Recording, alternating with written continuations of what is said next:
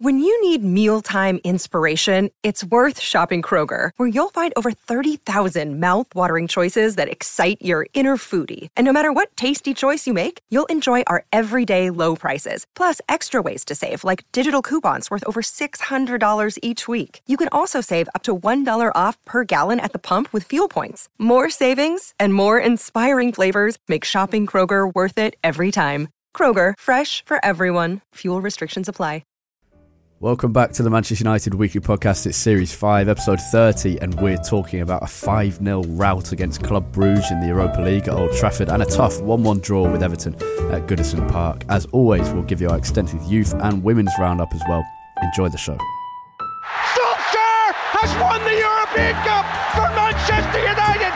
It's absolutely astonishing. The double is definitely Manchester United's. Too far for Ronaldo to think about it. Oh! Absolutely sensational! It's red in Russia. This English night in Europe is Manchester United's night. We'll get started with the show as normal in a second, but first, thank you to everyone who has left us reviews on iTunes recently. I said I'd give you a shout out in the last episode, so I will. Um, we asked you to give us reviews, and quite a few responded, to be fair. A listener in Norway said, Great balanced podcast, keep up the good work. Great Lake Girl in the US said, What a treasure for United fans. Well informed, brutally honest, no pandering. They make you feel part of the conversation. And K Bud 1787 said, The best Man United podcast, full stop. We had some from Canada. Canada. We had some from. We had some from from Canadian uh, Coop who said my favourite United podcast. Prince five four five zero said it's the best United podcast out there, and they love hearing the academy and the women's team and how they're doing. He's from the UK, and we had one from New Zealand who said I love this podcast. Um, so thank you to everyone who's left. There were a few more as well. Um, the podcast was briefly removed from iTunes last week because we had the the nerve to use a small section of the Manchester United badge in our podcast artwork. So um, iTunes removed us at the request of Manchester United. So we, we've changed our logo and lost uh, a few ratings. So if you can, join the others we've just mentioned and, and leave us a rating, or if you've got a bit more time, a review as well. Um, let's go on with the show. Let's talk about Manchester United, Everton, uh, 1 1 draw at Goodison, as I said in the intro. A, a, a massive chance for United to move into the top four. We would have leapfrogged Chelsea on goal difference had we won at Goodison. Um, but typically in the last few years, it's, it's been a ground with some some serious problems for, for United, and, and that continued after about three minutes when David De Gea did the the inexplicable. And I think we should probably start there. To be fair, Jack, um, I think, I think it's quite a reasonable place to start. I don't think you can start anywhere else. Yeah, and uh, more than commenting on the mistake, which is obviously well, th- there's not much you can say about it. It's it's uh, Roy Keane said he should be lynched at half time, which was perhaps the the more extreme end of the spectrum of, of, of these opinions. Um, and he, he, described him as arrogant. I'm not sure that's the right thing. I think it was just a bit of a bit of lethargy. It was ju- it, it, it was too casual, and that and that was obvious. But the the more pertinent question is, what do Manchester United do with David De Gea, Dean Henderson, Sergio Romero, and all of the, the talented goalkeepers at the club. Yeah, I mean, I think Roy Keane is really just making a living out of uh, just controversial statements about how violently he wants to hurt a myriad of footballers at this point. Talk about the hair dryers. It's turned into the, the halftime lynching yeah. of Roy Keane. I think he'd be throwing the hairdryers across the room at the players. but I think it, you know, it definitely is a is a conundrum. I think going forward for United, this goalkeeper situation. I don't think David De Gea has really done too much wrong this season. I know there's been a stat flying around that he had he's had the most errors leading to goals in the last two years, but most of that was came at the back end of last season where he he went through a genuine slump. This season, he he definitely hasn't been the heights that we've seen him from previous years, but he's not been a problem for us. He's not been a liability. I think ultimately this probably comes down to what Dean Henderson is willing to do and whether he is willing to to keep being sent out on loan for a couple more years before coming yeah. back and being United starter, or if he if he now is at a point in his career where he's saying either I'm I'm your number one. Yeah, I think it's because I think I, I think he's close to that point. I think from from what he's said about his ambition is clearly to be Manchester United's number one, and it's not just some kind of it's not it's not just words. He in, in terms of signing a new contract, last year was a perfect time for him to leave and to, to join Sheffield United on a permanent basis and, and stay there before he earned Yeah. a, a move to a bigger club.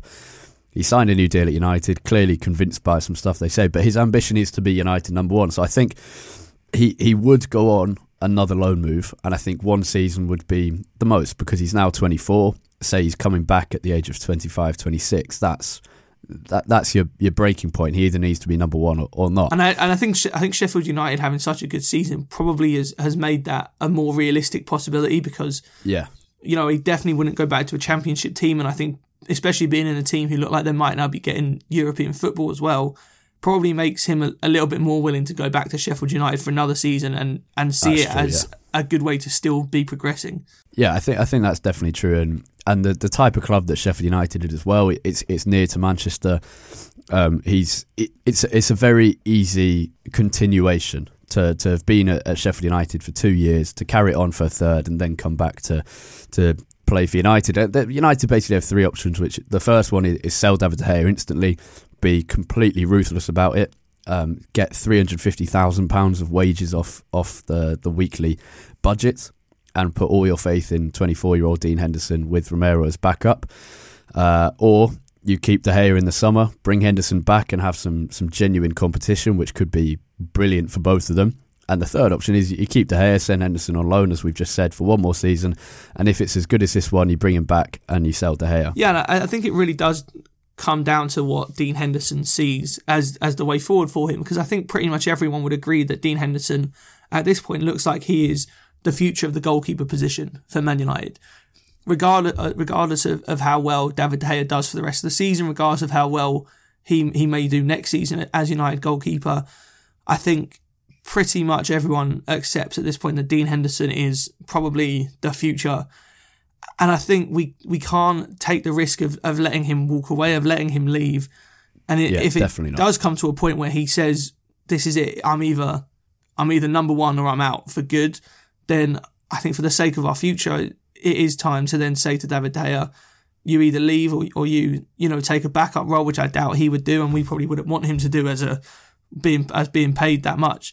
So I think it, it it really does come down to what Dean Henderson sees as his immediate future. I think the ideal scenario probably would be for him to get another season in with Sheffield United in the Premier League, possibly playing in Europe as well, then to come back when De Gea can sort of be pushed out and Henderson take over for the start of the season after next. Yeah, I think there's there's two things worth mentioning. One is that De Gea has, has done so well for United and, and stayed at the club when yes he, he, he looked like he was going to leave, but as as things stand, has been a loyal servant to Manchester United. He's I think he's a 32nd all time appearance maker in, in the club's history, Wow. which is incredible given. He's 29, um, and it, it kind of feels it, it feels like he's been here a long time, but not not that long. He's ahead of he's ahead of Ole Gunnar Solskjaer. He's ahead of ahead of Patrice Evra, big big name players in, in United's history, club legends. It's worth remembering that, and, and that United, I think, as as fans and the club shouldn't be so quick to to just say, oh, we can get rid of De Gea because he, he's a brilliant goalkeeper and someone who stayed at the club for a long time. But it's also worth saying the, the job that United's coaching staff and the way that they've managed Dean Henderson in terms of what clubs he's gone out to on loan, how those loan moves have been managed, how they've signed him to a new contract, is, something that absolutely deserves praising. This is United have potentially produced a goalkeeper for the next decade out of their own academy, um, and and that's that's something to be to be admired. Um, Eric Steele, who brought and, and, and look at the, the, the job that the coaches have done with De Gea as well. I mean, I know it's not been it's not been the same coach coaching staff the whole way through, but I mean, you look at the David De Gea's what what is it now ten year career pretty much. I mean, yeah. it, it's it's been a a, a, a I, I don't even know how to describe it. It's been an almost miraculous rise that De Gea has gone through. I mean, the first couple of years we never thought he would have a United career at all, let alone becoming what I think now is pretty much universally agreed to be a club legend. So I mean, it, it is a testament to how well United have not only managed the Dean Henderson situation, but how much the actual day to day coaching is really, really positive and really effective at United. Yeah, right. We should move on to talk about the actual game in a second. Um, but I think I think one thing United will consider is that you move De Gea off away from the club, you save at least two hundred and fifty thousand pounds a week in, in wages, and that's something United have been looking at in in what they do sensibly. Does that mean I think this decision should be based off who who's going to be earning less? No, but I think it, it's something that's worth bearing in mind. Let's talk about the actual game. United drew one one in the end. Managed to uh, initially managed to salvage a point from a, a position of a terrible position in, in the opening five minutes where we conceded a stupid goal, almost conceded another another one or two actually, but then dominated the first half and, and probably should have gone in at half time winning. And you ended this match thinking this was a, a missed opportunity. Yeah, I came out of this game. It was a weird feeling. I didn't know whether to be pleased, obviously, because of the way it ended with the controversially disallowed goal for Everton, feeling like we'd escaped, or whether it was a huge missed opportunity based on what happened to Chelsea. I actually think, to be fair, after the first five or ten minutes, we actually were very good in the first half.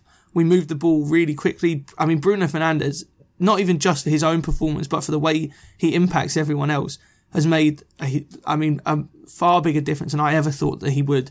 It's it's quite incredible watching now how much more purpose and how much quicker we are, we move the ball and we're going forward. We look like a completely different team, even when we're playing against sides that tend to sit back and, and try and soak up pressure. I'm not saying we, we necessarily are carving teams open all the time, but we just look uh, so much more likely to create chances and how we managed to not score until Bruno Fernandes' goal. Yeah. What was it? Around the 30th minute. Um, was, was beyond me. We were creating a lot of chances, going, putting Everton, Everton under a ton of pressure. So it was actually nice to watch us in the first half come back from the original mistake by De Gea so well the problem was in the second half when it was back to the days of just not having any control over the game whatsoever in the second half.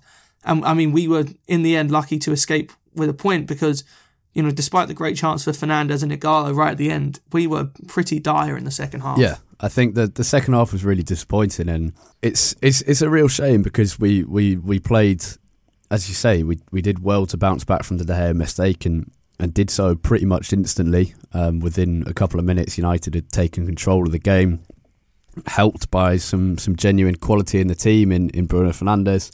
By the end, you were thinking we were pretty lucky to get away with a draw, and that's I think that's uh, as I said before, it's it's a it's a real missed opportunity. In terms of the defence, though, Harry Maguire was fantastic, uh, a kind of unbeatable aerial performance, and we have someone who's fit to wear the the captain's armband again. Yeah. And I think that and, and the performance of Bruno Fernandes in that United didn't play particularly well over the whole course of the game and, and managed to get a point because of a bit of magic from Bruno Fernandes, the, the new signing, is again a reminder of, of how good the signings we have made have, have been for the club. Oh, absolutely. And I think Harry Maguire, to be fair, I think he went through a bit of a dip in form around the Christmas period and in January, but since being given the captain's armband, he's really stepped up and his performances have gone up to another level completely. He was brilliant against Everton, and I think you're really yeah. starting to see him now as well, kind of prove his quality over Victor Lindelof too. I think you know not that Lindelof has been particularly bad in recent weeks, but I think you're just starting to see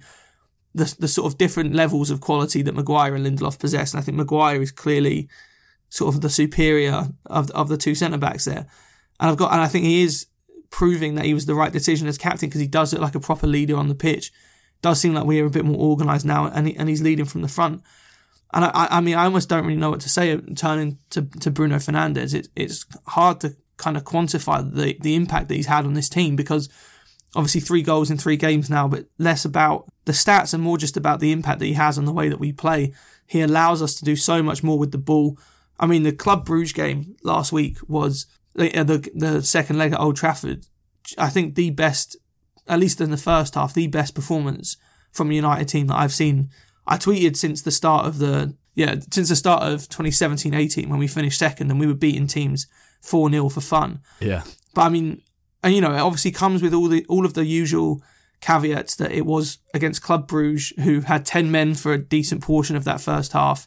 But I've not seen us create that many chances and genuinely carve teams open like that in a long, long time. It really was every single time we went forward, every time we had the ball, we looked like we were going to score. And it was brilliant to see us be quite ruthless and actually put away a lot of those chances and really put the game to bed very, very early on. Yeah, it was a, it was a it was a brilliant day for quite a lot of reasons. Five goals, but also those goals were being scored by players you perhaps we've been looking to score for, for a while and, and haven't been doing so. So Fred got two, which was um, a little unbelievable. Scott McTominay yeah. got another on his return from injury, and then one for the the main man Odion Ighalo. And it was it really was it was a, a fantastic game, and it was also a, a sign of how Fernandes has helped the players around him become better. Juan Mata had his best United performance yeah. for quite a long time. McTominay and Fred have, have, both looked good. Matic has looked even better in his in his renaissance period in, in his United career. Um, the resurgence of the Manny Matic has been one of the, the big storylines of the last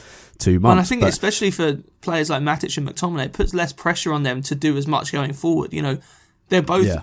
especially in McTominay's case, they are capable of, of being good players for us going forward, but it takes the pressure off them. They don't need to become as involved. And I think that's where, especially in Matic's case, who just isn't as mobile as he used to be when he tries to go forward, then loses the ball. He, he then doesn't have the, the mobility anymore to make up that ground. With now, they don't need to play that role quite as much because Fernandes has made such an impact. I think what's what's amazing about Fernandes is he's it's is already it's been a month since he made his debut basically um, about 32 days or something just over a month and already yeah. I kind of feel that it, it's it's boring talking about how well he's playing because you don't really normally with a, a new signing you, you feel like you're just going to talk about it and talk about it because you're you're judging their performance every week but now it just seems like a a given that Bruno Fernandes is going to be Manchester United's best player on the pitch he just he he hasn't even yeah. he's, he's not blinked since he joined the club and he's he's instantly become perhaps the, the leader of the dressing room alongside Harry Maguire. He's he's been doing everything we expect of him and more. Um, he's been winning us games. He's been rescuing points against Everton, and even most summer signings don't have the, the impact quite like this. But to come in in January for a, a relatively big fee and just seamlessly fit in and instantly become one of the leaders at the club is is is something that.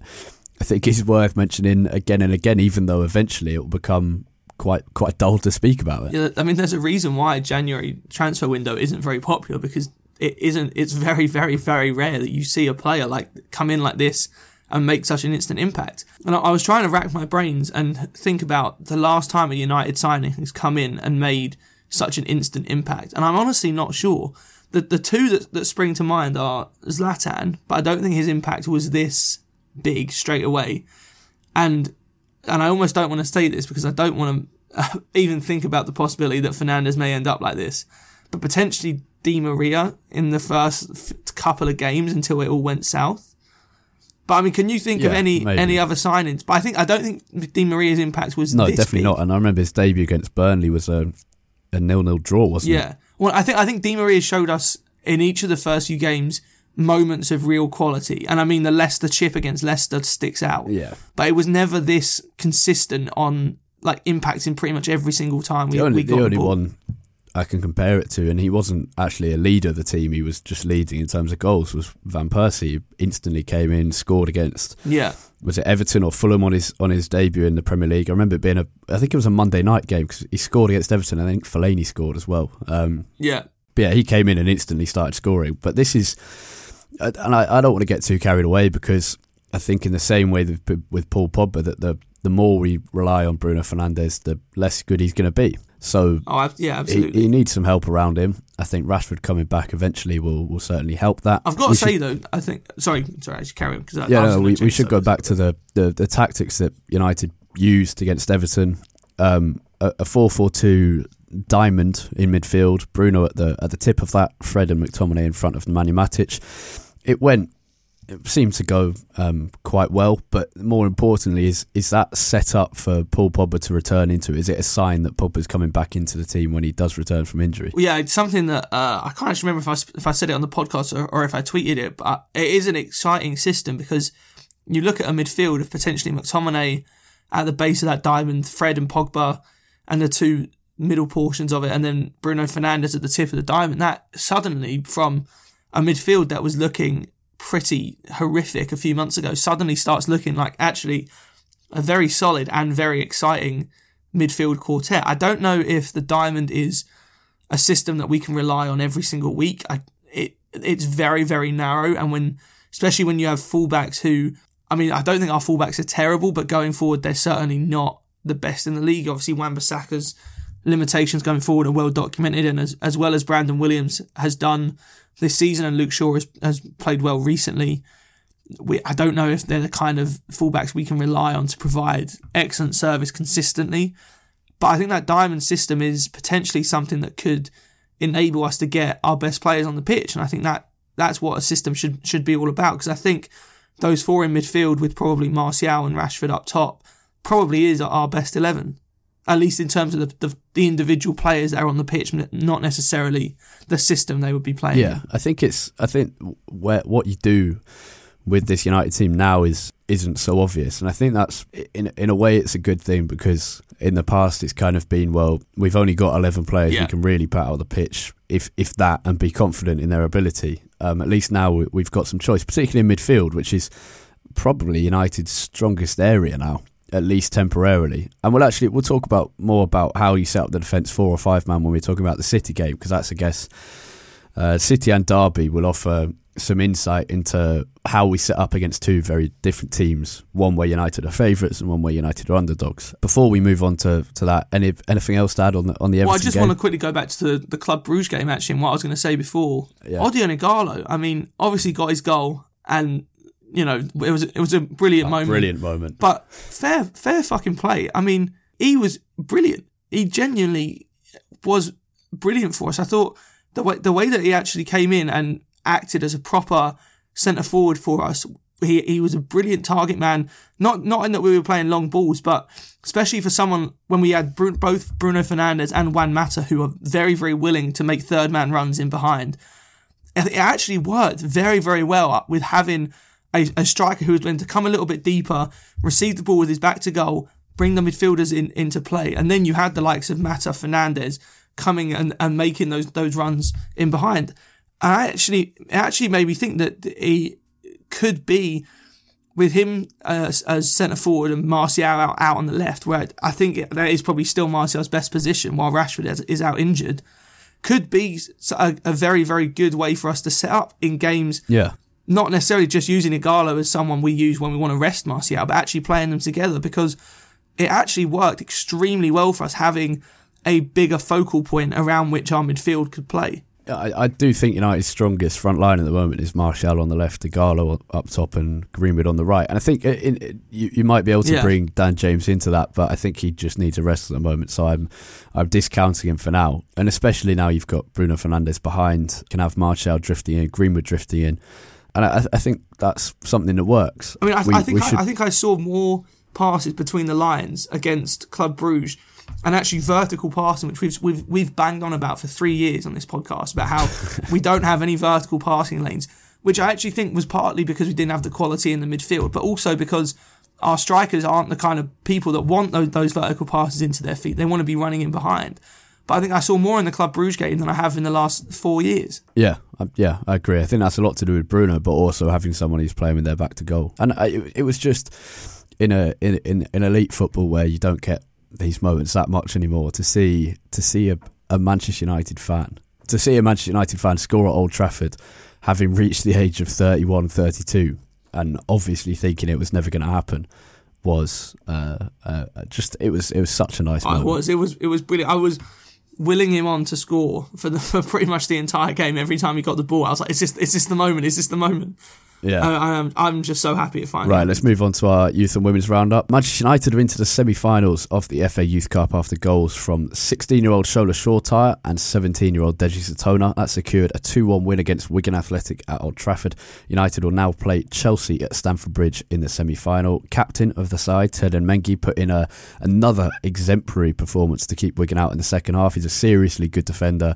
Uh, his reading of the game is, is superb. It's improved a lot since he started playing in the under 23s, and he's got the speed, the, the power, and, the passing ability to make the most of it. The under 23s survived a late barrage from Stoke City on Monday night and managed to hold on to achieve a 3 2 victory in Premier League 2. United had begun electrically, scoring three times in the first half. James Garner got two of those goals, and Angel Gomes scored once. Tahith Chong played fantastically before being subbed off in the 75th minute.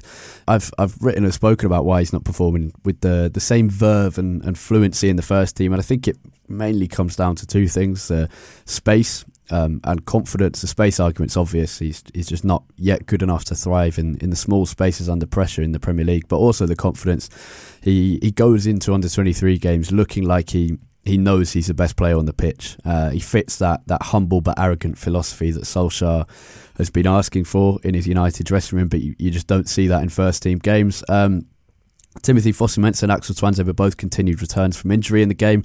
They both struggled in the air, to be honest, and, and Tuanzebe's positioning was a bit off. He'll need some more minutes in the 23s before he returns to first team action. And 18 year old Ethan Laird has signed a new contract at United until 2023 with an option for an extra year. Really talented right back, but needs to stay injury free. And the 16 year old Shola Shoretire, who scored in the FA Youth Cup, has got a pre contract agreement for his 17th birthday with United to sign a professional contract after some interest from European clubs. Um, no action for United's women's side this week, so let's move on to the FA Cup. The senior FA Cup, um, senior men's FA Cup, where Manchester United played Derby County on Thursday night. Um, ridiculous scheduling, first of all. United uh, United against City in the Manchester Derby on Sunday. No need for United to play on Thursday again, and yet here we are with a, a March that I think the the scheduling goes Sunday, Thursday, Sunday, Thursday, Sunday, Thursday, Sunday um, for seven games. So you can you can have do whatever you like on a on a Friday, Tuesday, and Wednesday, but Sunday and Thursdays are reserved for Manchester United. Jack, how are you how are you seeing this this FA Cup? And it's an away tie at Derby uh, in midweek. It's it's not the most attractive ties. I don't think any of the ties in the FA Cup are attractive because they've basically ruined it by putting it midweek. But but yeah, and it also it also seems this might just be me, but it seems like we've played Derby so much in cups in the last few years. This is like our third different cup tie against them in the last couple of years, isn't it? It's always Derby, play, Derby, Wigan, in, in Reading, Cup and the League. Derby, Cup. Reading, Wigan, or uh, all that kind of team. Preston as well that we seem to always play, apart from Wolves, obviously. Well, yeah, I mean, well, Wolves we only we only play in January and February. um, but I mean, it. I mean, the, obviously the big story from the game is Wayne Rooney playing against Manchester United once again. Yeah. Which I mean, I'm I'm a little bit disappointed the tie isn't at Old Trafford because I, I would have loved to have seen the reception that Rooney got from a, yeah. a big Old Trafford crowd. In some ways, I think that that would have been a lovely moment for him. And I don't think there's there's not replays anymore in FA Cup quarterfinals or was it the fifth round? Uh, I, I can't remember or, if or is this round the last one with with replays? I can't even remember. They keep changing it every it year. might be the last round, but I don't think there's any free midweek, so it would cause something to be moved. Oh well, they'll just put us on a Saturday and a Sunday back to back. It's fine. The FA, Two the different FA Cup, teams, the yeah. FA just do what they want anyway. Yeah, um, but you know, I think it'll be a, it'll be a, an interesting time. I mean, it's not the most attractive, but it definitely seems like the kind of banana skin game that we may slip up in. I've got to say, but I, I think the signs from the last few weeks are definitely positive. You know, I have a lot more faith in us against teams that want to sit back now than I did say a month ago. Partly because of the Bruno Fernandes signing, but also just because I think our team is playing with so much more confidence than we were before. So it'll be nice to see Rooney against his old his old team. I, I'd be interested to see the the reaction that he gets from United fans, which I'm sure will be massively positive. But I think once we get on the pitch, hopefully we can get get the business done and, and kind of get out of there. I, I absolutely hate these ties against lower league opposition because they they you just can't really get anything positive out. They're of them. never they're never that exciting. They're never that interesting, and they're they're never that fun. But an away day in Derby for for the fans who are going to it is going to be great. I know there's I think there's about 200 United fans who have put the same hotel in Nottingham. Bloody hell! yeah, in Nottingham city centre. So going Big from big uni town as well. yeah, so they're going from Derby to Nottingham straight after the game, and then out in Nottingham on a Thursday night um, Oh, in a in a big uni town, which yeah could could be some interesting tales to tell from there. But yeah, it- it's never that interesting. It, it, the only intriguing thing about it is is who does Solskjaer play? Does he rest Bruno Fernandes? Does he rest Harry Maguire? Um, does he rest Anthony Martial? There are lots of players who who who don't yet look like they need a rest, but this is a really busy month. We've got City, we've got Spurs, we've got Sheffield United, we've got the Europa League. There are there are lots of things, important games coming up. So, what does he go for this? But let's talk about City because that's a more inter- interesting game um, and a, a, a really tough one. Um, Sunday, uh, a win and the the Everton draw will basically be forgotten, and the top four push will continue. But I think it's it's unlikely. I'd be I'd be more confident if we go to the Etihad, where we've won twice consecutively in one season. Yeah. I mean, the Etihad is basically our second home at this point. Uh, I, I think, yeah, the Dar. It's, it's so annoying also playing Derby and then having the Derby in the same week because I keep just wanting to say the Derby game or the, uh, the Derby every Yeah, week. I know it's it's it's confused me a couple of times. But uh, yeah, I think the City game.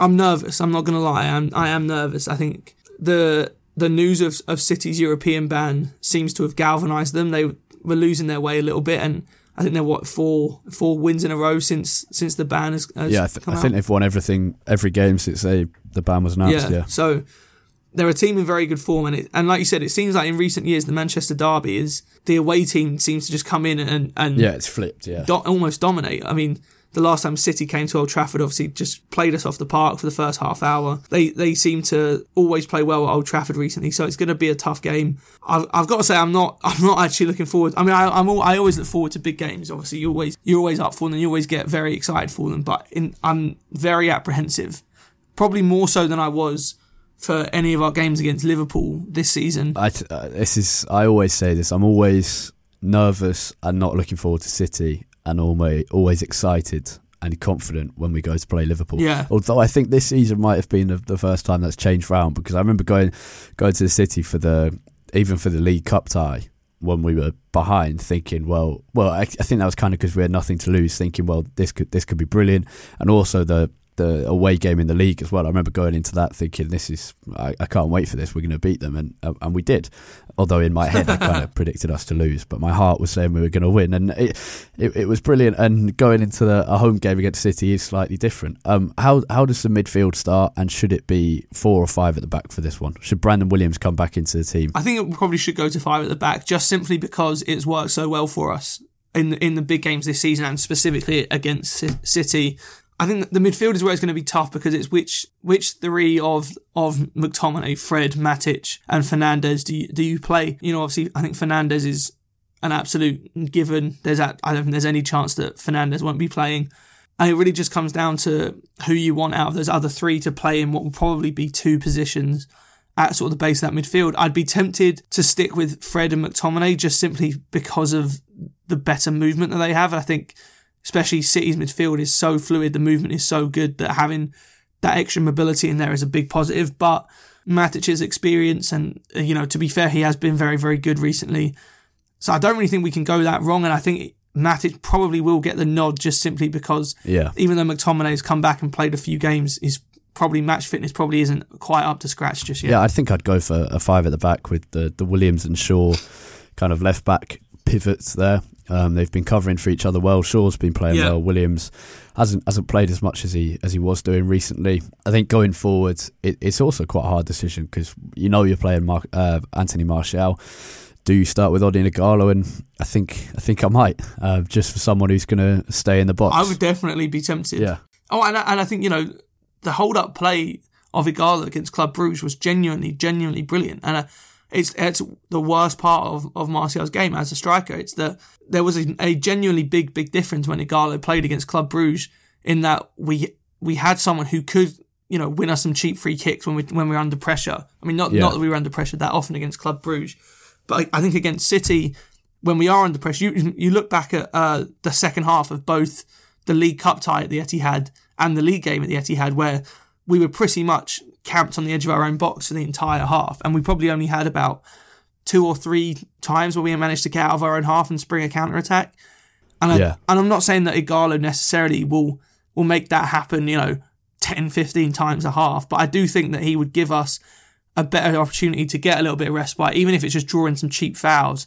I think he could end up having a, a much big, bigger impact. So I'd be tempted to go with him and Martial in a sort of 3-5-2 or 5-3-2 formation. Yeah, you so split strikers, and you've got Greenwood and Dan James to bring off the bench, and, and maybe uh, a change in formation. Um, we should wrap things up there. Yeah. That's all we have time for on the Manchester United Weekly podcast. Thank you for listening. As always, the last time United beat City, I've just checked this three times in a single season, was in the 2009-10 season when we played them in the League Cup semi-finals. Uh, we went through that time, but we'll we'll see if it happens again. I have quite It enjoyed, be, uh, uh, even though City obviously won the League Cup at the weekend, getting almost no headlines or publicity about it because of Liverpool losing, which has been quite yeah, nice. it was kind of the perfect mixture of, of the two. I think United and Everton fans were both in a, in agreement at that on, on Sunday at Goodison Park. Um, As I said, thanks as always for listening. For more from us throughout the week, you can find Jack on Twitter at at, UTD Tate T A I T. and you can find me on Twitter at Harry Robinson64 and the podcast itself at UTD Weekly Pod. That's POD at the end there.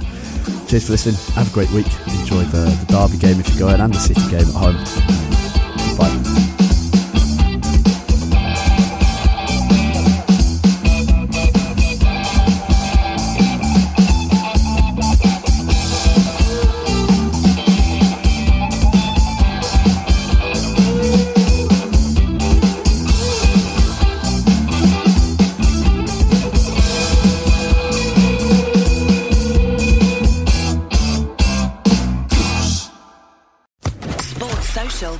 Network.